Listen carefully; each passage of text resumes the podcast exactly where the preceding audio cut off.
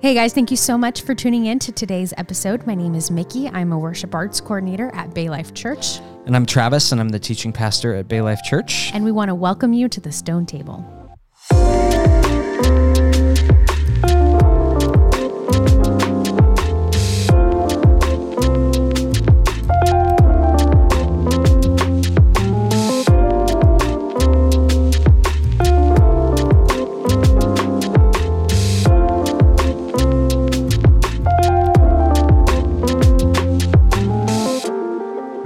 Back to podcasting after a couple weeks off. Yes, we are. Does We- it feel a little weird? Do you feel like a little rusty and out of practice? Yeah, I feel a little out of practice. I got to be honest. Yeah. But yeah, we are so excited to be back. We've been gone for a few weeks. And the reason why is because we have been celebrating our one year wedding anniversary. Yeah. So, uh, well, so the first week we were celebrating the, the anniversary. first week we were. the second week we were catching, catching up. up. Um, so yeah, so the past um, couple weeks we've just kind of been getting back into the groove of work and Mm-hmm.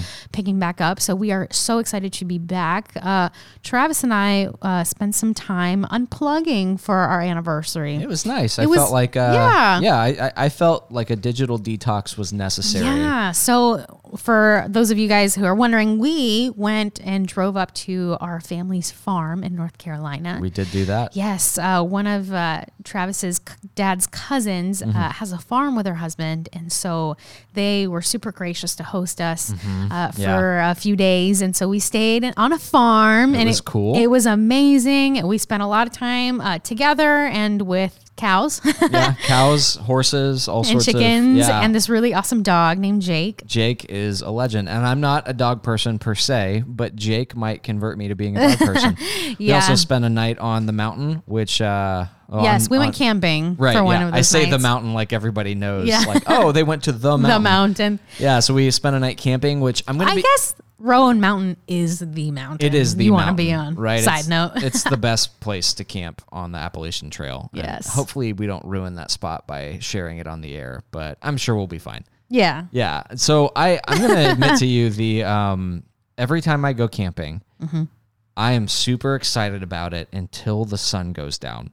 And It's the- terrifying. And then the minute the sun goes down, and especially when the fire starts to die, Oh, I immediately think to myself, I've made a huge mistake, and this is the night that I'm gonna go to go to be with the Lord. Yeah. So the trick is what, what we try to do is just stay up as long as possible so that we're as tired as possible. Mm-hmm. Right. So that by the time the fire dies down, we are kind of ready to sleep. So Mm-hmm. Right. Mm-hmm. what we do is we try to keep the fire going for as long as possible so we can stay up, stay up, stay up until it's super late. And then we have no choice but to fall asleep because we're tired. Right, because the problem is once you're in the woods and the lights are out and the mm-hmm. sun is down, every snapping twig, every falling acorn, It's terrifying. you're pretty sure that it's either a grizzly bear or like a ghost or a witch in the woods coming to get you. Yes. So- So, yeah. Darkness on a mountain just is darker, It's, right? Like it's primal. you just can't see anything. So, so yeah, so it was great hiking up there, and it was great when the sun. it was sun great for you. up. I had a hard time with the hike. Oh, Not I gonna mean, lie, you guys. Yeah, it was okay. It was a little difficult. I was a I was a little tired. My pack was a little heavy, That's true, but yeah. that's okay. yeah. it was really foggy. We could barely see what was going on. Mm-hmm. So we kept thinking we were close and close and we weren't and and and we finally made it. yeah, but we did make We it. did make it, We did yeah. make it, yes. And once the sun came up in the tent, it was awesome. It was amazing. Once once we knew we had survived the night, it was it was really good. Um, it's such a feeling of accomplishment, isn't it? it is, yeah. I know you've survived a night in the wilderness. yeah, I feel yeah, I feel in touch with my roots. Yes. So uh, during that time, Travis and I just spent a lot of time reflecting uh, on our first year of marriage, on our wedding, and just kind of reminiscing of what a sweet time that was. Mm-hmm. Yeah, it was. Which brings us to Here we go. We're go- we're transitioning. we're to the here's our segue. Here's Yeah. our segue because our guest for today actually officiated our wedding. It's true. so today on the show we have the one, the only Tom Eichem. Yeah, Tom Eichem serves here as the executive pastor at Bay Life Church, and he has served in that role since 2005. So Mm-hmm. Tom has been here for 15 years. And as we were kind of prepping for this interview, I was trying to remember my earliest memory of Tom. Yeah, And I don't have couldn't. one. I feel like he's just always just always been here. He's always been in my life. And yes. uh and for that, we are very thankful. Absolutely, yeah. Tom Eichem is one of our absolute favorite people in the whole world. He and his, his family are incredible, Mm-hmm. and he's just done a, a great job of serving our church faithfully as the executive pastor. And so, together, Tom and Mickey and I have a conversation about his journey in ministry and what the Lord has been teaching us as a church, and and the church maybe on the whole, Mm-hmm. Yeah. in the midst of this uh, kind of unprecedented pandemic season. That's right. So we are so excited to share this conversation with you guys. So without further ado, I'm Mickey, And I'm Travis. and this is the Stone Table.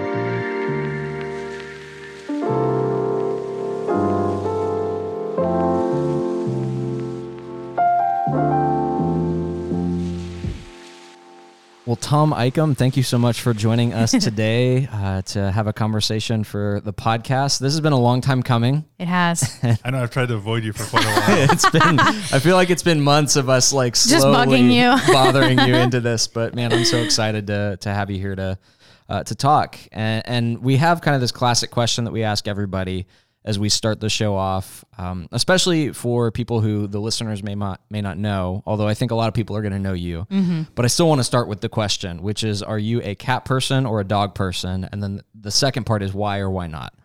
Okay, uh, so I do own both. I have two dogs and a cat, right. but uh, I am totally a dog person. Yeah. I knew you were going to say that. Yeah, Yeah. sorry to sorry to disappoint you. It's guys. okay. You it's know- okay. We've heard some rumors though that your cat's not very nice. Yeah, I mean, I don't know. I've- Travis has You told know, my me. cat my cat's not bad. Like it does some funny things, like it can mm-hmm. flush the toilet. And Oh, that's right. I can have heard do that. Some weird, but Yeah. honestly, my daughter gets married here in January, and Right. the cat's going with her. and oh, Really? Okay. I'm pretty excited about that. nice. so I've I've dog sat for you before, which means I've also cat sat for you. Right. And and learning that the cat could flush the toilet, I thought your house was haunted at first, man. Like so you didn't know room. this when you I, you might have mentioned it, but I probably wasn't paying attention because I was in the other room and I hear the toilet flush, Oh wow. and I was so afraid. Like I was terrified, and I ran, in. the cat just kind of trots out. And We got an old Oh. video of the cat actually flushing the toilet, and the, when the kids were little. Really? And uh, yeah, it was it was you know the, it flushes it and then plays with the water on the way down, and oh my gosh. so um, the problem was it was flushing it at like you know two in the morning, three in the morning. of That's- course. That's when our cat likes to wreak havoc in our home. yeah, His favorite thing is the blinds. He likes pushing down the blinds and blinds and, and peeking out the window. staring at the neighbors. So nosy. Yeah, he's obnoxious. So I don't really love my cat, but the one thing that I do like that my cat does is it hunts frogs. Wow. And so Wow, inside okay. the house, and then it brings them because the cat is my daughter's cat, so Okay. it, Right. it brings them into my daughter's room, who is deathly afraid of oh, frogs. Oh wow. So it's kind of a cool little combination. yeah. So you know the when the frog has been delivered when you hear Tegan scream from the other room. Yeah, because it doesn't kill it right away, so the frog starts oh, hopping Oh. in the Oh, room. That's- so it can play with it. So horrific. Yeah. Yeah. that's what Augie does. He likes to play with his prey, so he doesn't kill it right away. Yeah. He just kind of pinpoints it for us. So- So we know that there's something in the house when we hear him rustling about because he's playing with like a bug or whatever. I feel like it's evidence of the fall. Like it's just sadistic. Mm, yes. Yeah. So horrible. So, to, but to answer your question fully, I am a large dog person. So Yeah. my favorite is uh, the Labrador Retriever. Mm. Love, love, love, love labs. Those Yeah. are cute. Maddie Well, is, is that dog's name, Yes. right? Maddie's a Yeah. great dog. I will say. I'm not a dog person, but Maddie is a great dog. I'll Some dogs are, are exceptions. Yes. Some of them are really cool. Absolutely. So, Tom, I wanted to go ahead and start by saying my first memory of you is when my family came to Bay Life for the very first time. It was week one of the Bema seat. Oh no way! Yes, and you were uh, doing that, and and I asked Travis, "Well, what was your first memory of Tom?" And he I- had no idea because ca- I feel like I've known you forever. because we've known you, Hey, you for guys so were, long. You were here when I came. right. Yeah. Yeah. So so yeah, my first time at Bay Life was in 2009, I believe. So this was the first time we did the Bema seat. It was because we did it again recently. Right, but- last year, but the very first time that we did it, 2009. And that's when we got to, we didn't meet you, but you were the first kind of face that we saw on stage. Ah, okay. So that was 2009, but you have been here for a while. So before that, you came to Bay Life in what, 2005? 2005. Yeah. Okay, cool. So we wanted to ask you, how did you end up at Bay Life? Starting with discerning your call to ministry. So we're going to take it all the way back to Yeah. whenever you uh, figured out that the Lord was calling you to the work of ministry, and then how that led you to here at Bay Life. So sure. Um, when I was at uh, Arizona State, uh, finishing up my undergrad, um, I got. I was hoping to graduate early and uh, go back and go to flight school, move back to Chicago and go to flight school. So I had started both flight school and college at the same time, and I ran out of money. And my dad said, "Hey, you got to pick one, but if you want to continue to live at the house for free, you'll go to college." So since I didn't have any money, it kind of made the Decision made. for me.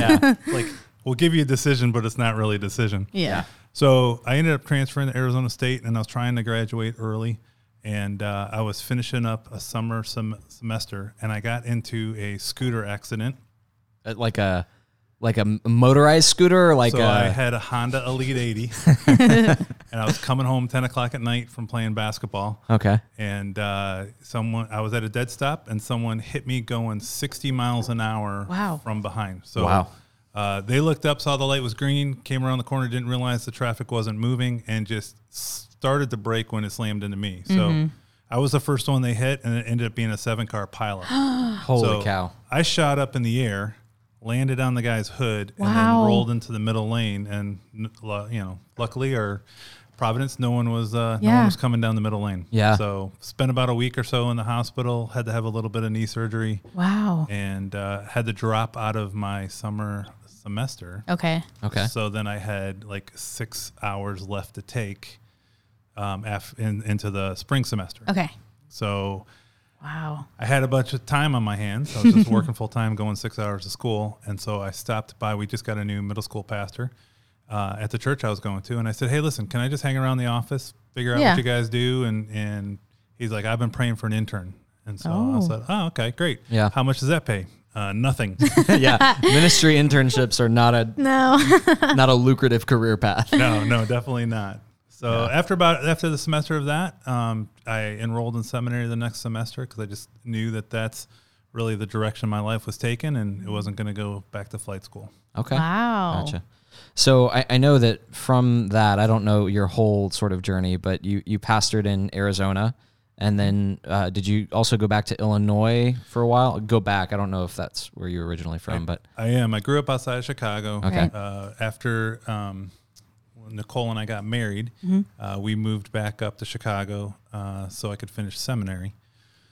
And uh, I kind of did a tour of seminaries. Yeah. So um, I was moving back up to Trinity up in uh, Deerfield. Okay. And uh, ended up with an internship um, at a church that I used to go to when Okay. I was growing up. Okay. Yeah. So we were up there for a year or so, and then uh, we moved to South Carolina, and I Oh, worked cool. uh, three years in a town called Pawleys Island, which Ah, is where we familiar. sometimes send kids, right? yeah, yeah.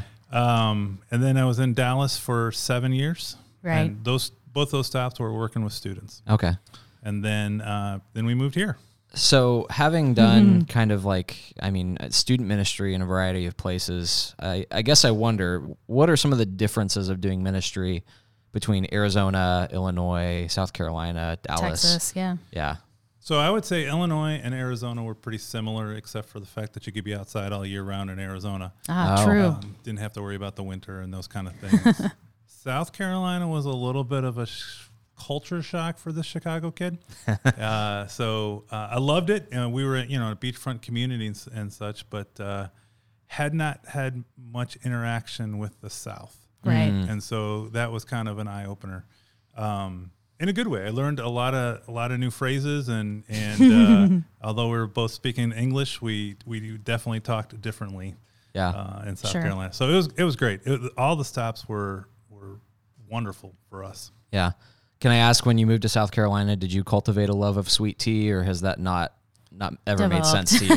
So I, Yeah. I did I did like the sweet tea. Uh, they're boiled peanuts. I never really could could get into that. I don't And, get it. Uh, yeah. What, It- What are you doing? it Makes doesn't make any cough, sense yeah. to me. Yeah. Because even the seasoning is on, it's still on the outside. So Yeah, like and the way they say it was like bored peanuts, and I was like, "Your peanuts are bored? I don't understand."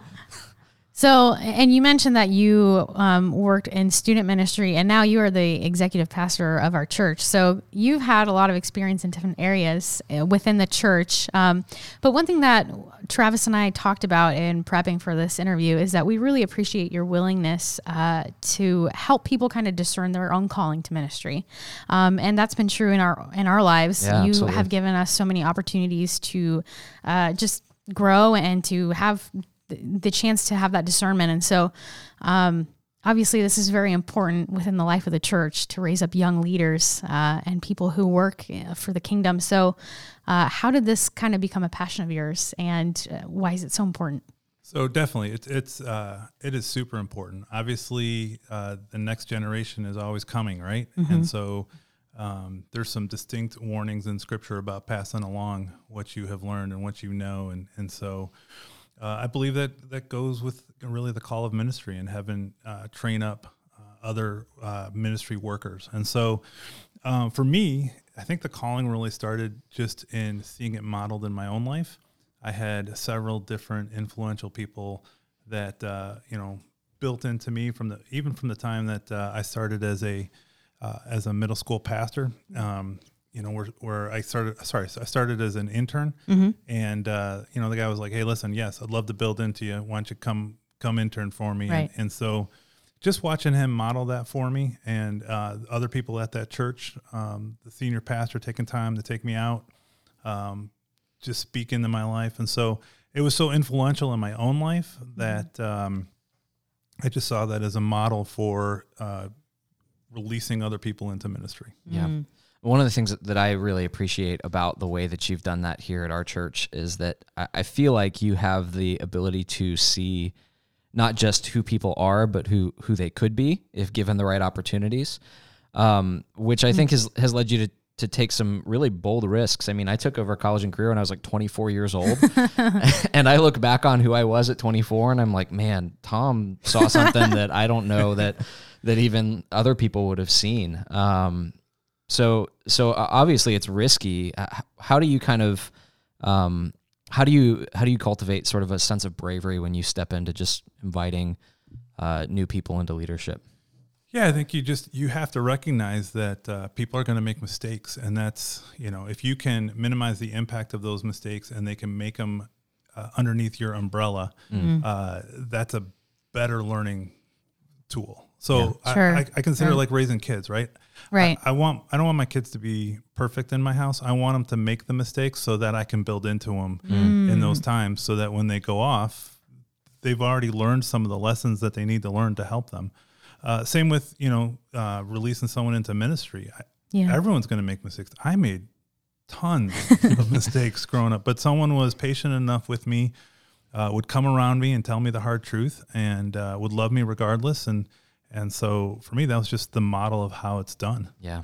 Yeah, That's that- good. That's really good, and I feel like that's been my experience here at Bay Life, both being a student here and growing up here, and also working here. I feel like the leadership at our church has done such a great job of giving us the opportunities to serve and lead and, and grow. So Well, we're very thankful for that. Can I tell you just how much of a joy that is to watch and see you guys grow and develop and, and see, um, you know, it, we're not just the ones uh, teaching, we're also the ones learning because uh, for us to reach the next generation, you got to have people in the next generation speaking into your life as well.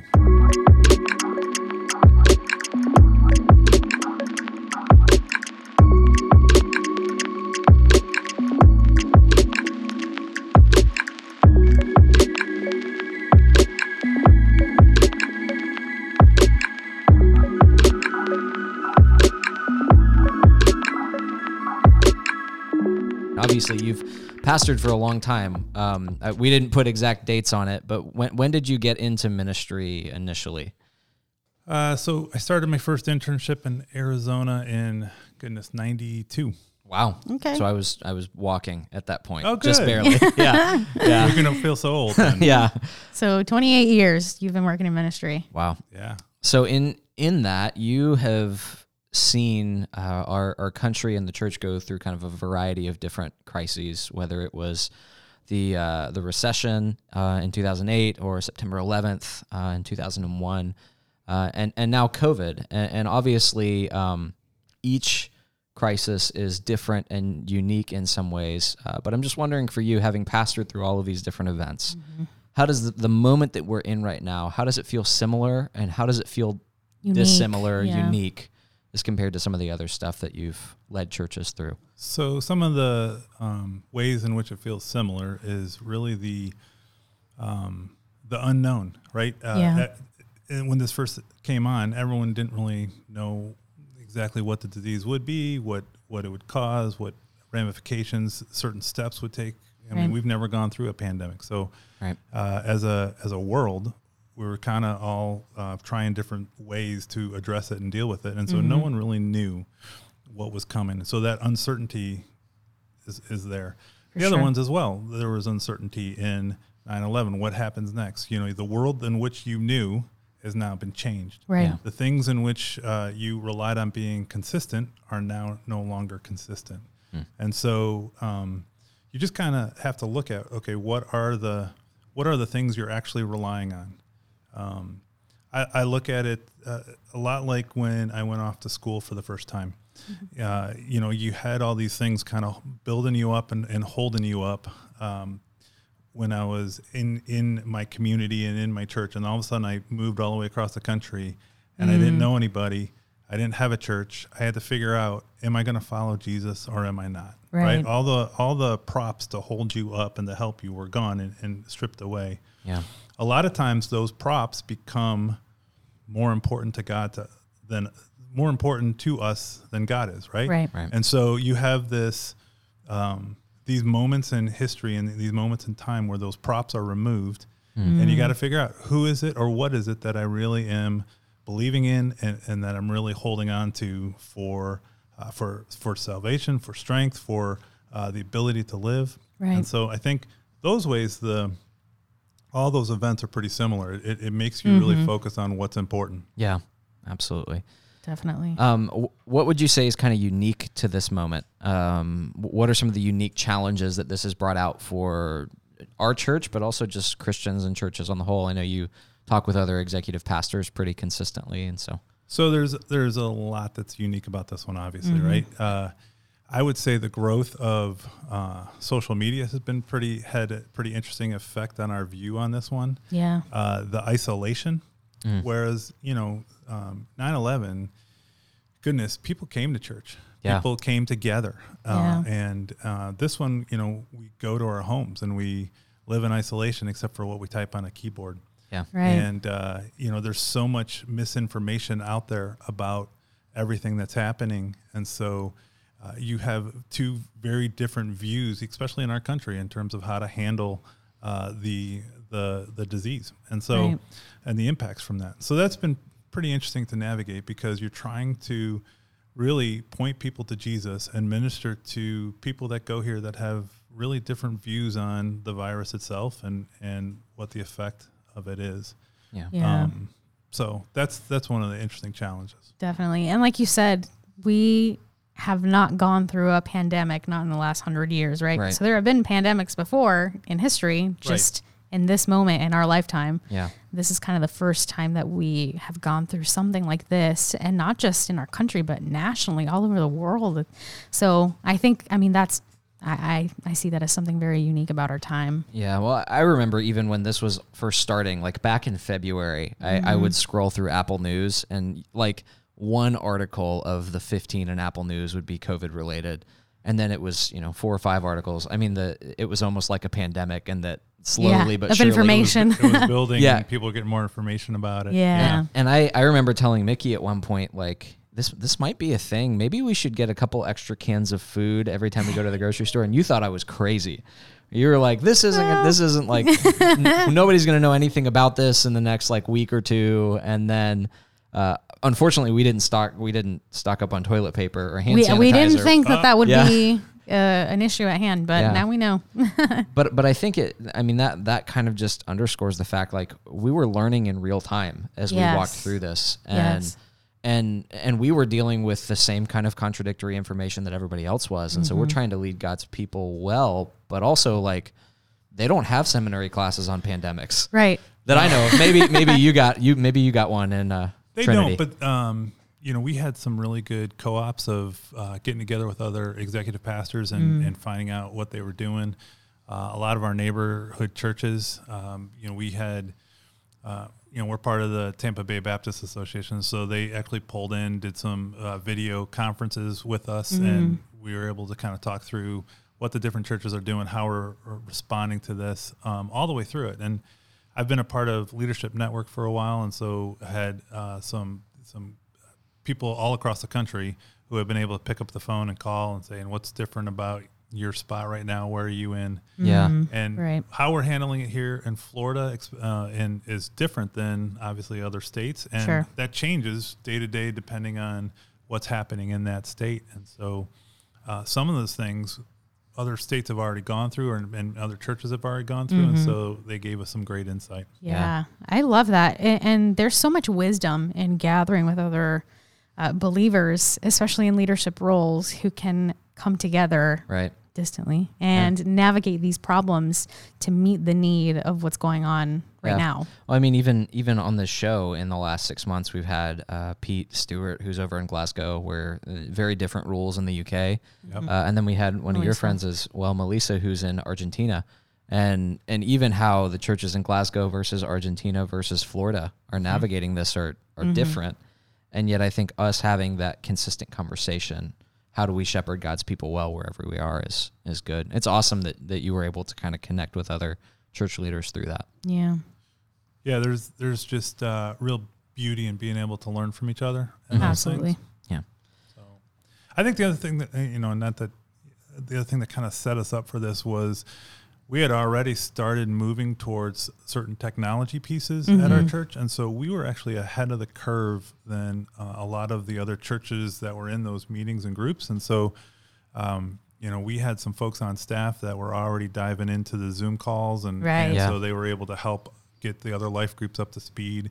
We had already kind of changed up our social media and our um, online presence, and so it was it was really neat how God had already kind of prepared us for a lot of Right. those things that that were coming down the pike. Yeah. So with kind of this unique moment where Christians are collaborating across uh, churches and, and even across states and countries, what are maybe some of the innovations you've seen, the ways that you've seen churches growing and, and God teaching us new things in the midst of this uh, pandemic season? Yeah, yeah, that's that's an awesome question. Uh, obviously, there's been some you know changes to how church happens. Right, technology has become uh, or became at least for a large portion of the year a large piece of um, of how ministry happened. But I think the wise churches went beyond technology. Um, and for a lot of them, kind of got back to the basics that they needed to get back to. Like, you know, uh, how do we equip the family to do the discipleship better? You know, uh, do people just rely on coming to church for discipling their kids? Um, how do we connect with those that maybe can't get out as much? And so, some of the some of the things that the pandemic helped us in terms of innovation was to refocus on the things that are uh, important aren't maybe not refocus re-examine how well we're doing in some of those things and so um, that kind of became a, a, a change and a transformation the innovation piece has really taken place as well in that you know life groups started going on zoom um, we saw people connect in that way uh, you saw it in your foundations Yeah, that's class, been right mind blowing. Yeah. I mean, we used to do foundations and we would get 20 or 30 to come into a class if it was a really well attended class Right. because they're up here and you had them take the extra time to drive up here. You know, now we're getting 130, Right. 120 Yeah. that are logging on to the class from church. And so, um, you know, part of that is uh, they're they're at home and they, they have access to the technology and they don't have to drive anywhere and they can log on, they can learn, they can interact. Um, and so so those are some really neat things that are taking place. yeah. Um, we've been able to see some connection take place online, and uh, you know we've seen people from different areas in the country join some of our life groups. Uh, we've seen some people come to know Christ because of that. Yeah. Uh, and so those kind of things are things that we weren't thinking about last year. Right. And so this Yeah. has been kind of neat to see, you know, where uh, something like a pandemic steps in and forces you to, first of all, reexamine what's important, Yeah. and then secondly, reexamine, okay, are there, is there a different way we can do this Mm-hmm. That could have a bigger impact. Mm-hmm. Yeah. One one of the phrases I've used is it's kind of wiped the board for us, right? Like there there are all these things that that we were maybe doing consistently that we just can't do in the midst of a pandemic, and it has kind of taken us back to the the basics of ministry. How do we disciple people? How do we equip people? How do we strengthen families to be kind of that that small church in their homes? Um, it, I mean, it's it's kind of pushed us back to this In-N-Out Burger view where we do a few things really really well and we've got to invest in that so i think it's been The exciting thing is that that base was there. We were doing those things. We were seeing those things happen and Yeah. all over, but those things became even more highlighted uh, during this time. And, and for people who maybe hadn't, didn't have that on their radar, yeah all of a sudden realized I need that on my radar. yeah For sure. And, and to that, I would ask, you know, what are some of the things that we can retain from the season? What are some lessons that we're learning right now that you think will still be valuable even post pandemic, whenever that day comes? Um, because, like you said, as a staff and as a church, and, and churches are doing this all over the world, we're reevaluating how we're doing things and, and just kind of refocusing our attention to what's really essential. So, and there are so many things I feel like that are coming out right now from all the ideas and the brainstorming that we're doing that can be retained and used in the future. So to that I would ask what are some lessons that you think that we can be learning right now that we can still apply in the future? Well, I think it would be a tragedy if we got away from some of those basics that we went back to and learned and refocused on. And so, um, continuing to help families and parents to uh, model and disciple their their kids, uh, continuing to uh, highlight and push for uh, discipleship. Um, you know, one of the things that we saw in this is life groups really looking for different ways to minister to each other, and so those connections uh, are are incredibly important. And so, Yeah. you know, continuing to make sure that those are highlighted, that we're helping people connect in those, um, are are are going to be extremely important going forward. yeah Yeah.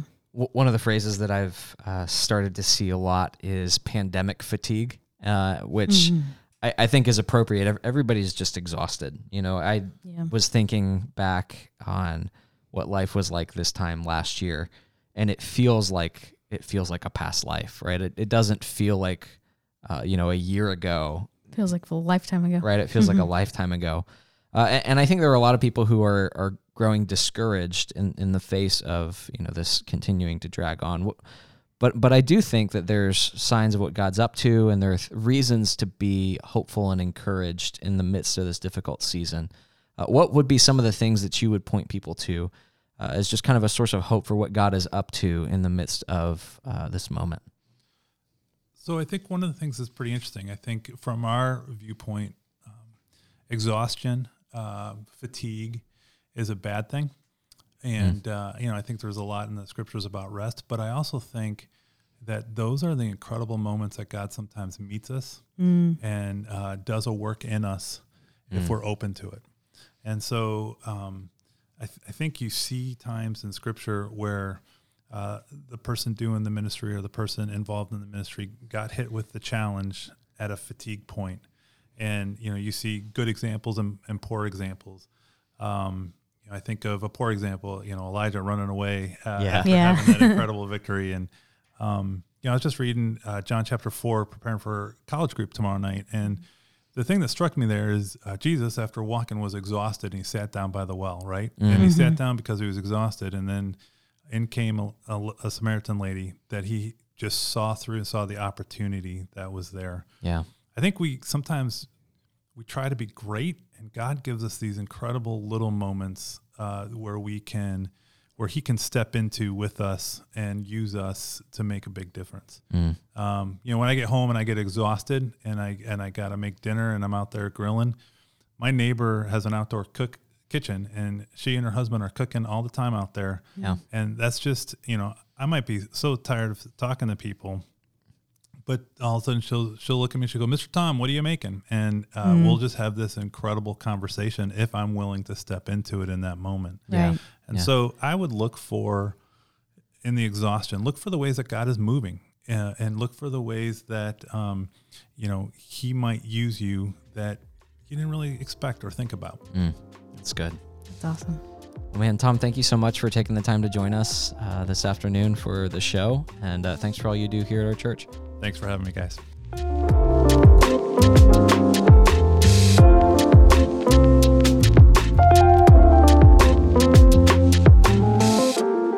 Thanks so much for tuning in to today's episode of The Stone Table. If you enjoyed this conversation with our friend Tom Eichem as much as we did, do us a favor and rate and subscribe. That helps us to get the word out. Also, we would love to hear from you. So if you've got a topic you'd like for us to cover on the show or any questions you'd like for us to tackle on the air, do us a favor and send us an email at thestonetable at baylife.org. Or you can reach out to us through our Instagram, The Stone Table Podcast. For Bay Life Church, I'm Travis, and this is The Stone Table.